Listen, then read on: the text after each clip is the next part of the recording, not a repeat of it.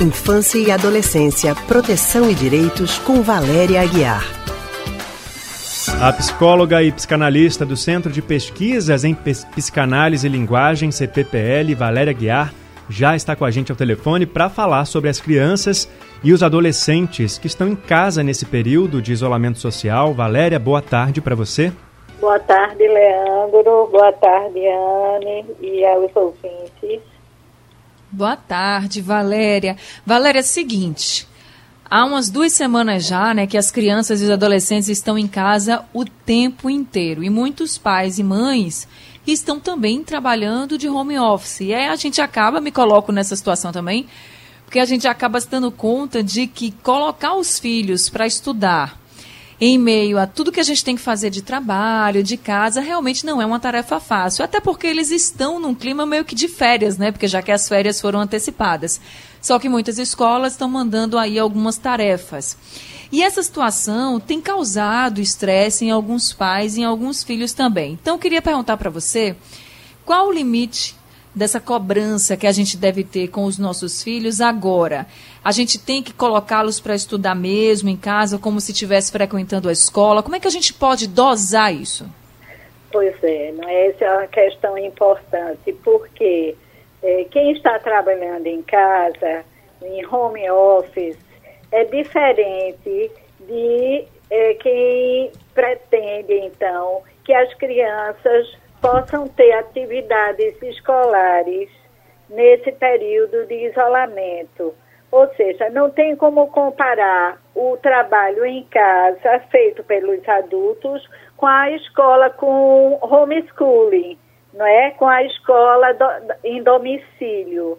Porque as crianças estão num momento muito diferente, mesmo tendo esse clima de férias, elas estão impedidas de conviver com outras crianças, de sair de casa, estão também isoladas, estão também entediadas, entristecidas, algumas delas. Às vezes as crianças demonstram pela agitação, pela falta de concentração, aquilo que elas estão vivendo e sentindo. Então, claro que é diferente uma criança numa idade de 7, 8 anos para um adolescente, mas seja com relação aos garotos menores, seja aos jovens, é importante considerar o seguinte: poder então fazer uma rotina, tentar fazer uma rotina, né, onde a família entre nessa rotina, mas assim os pais não são professores.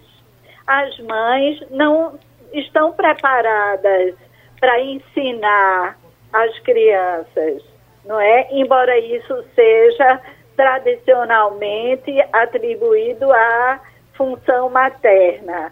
Mas mãe não é professora, pai não é professor, embora possam prestar alguma ajuda. Então, às vezes, minha gente, criam-se situações que são muito mais pesadas, difíceis, angustiantes dentro da família por uma exigência que se coloca, porque certamente as escolas vão poder rever sua forma de avaliar, repassar alguns conteúdos no momento posterior não é? E os pais não têm que tomar ao pé da letra aquilo que a escola oferece como alternativa nesse momento. Todos estamos vivendo um momento muito diferente, muito excepcional, muito pouco conhecido.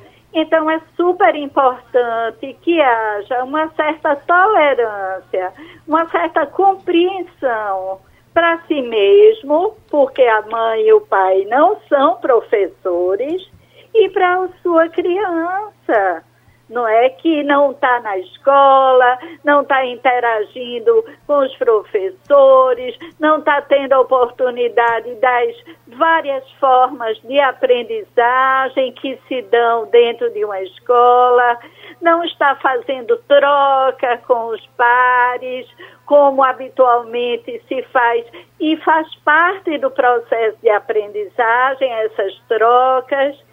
Enfim, tem todo um universo que não está acontecendo, toda uma vida que não está sendo possível de ser vivida, que faz parte dos processos de aprendizagem. Certo.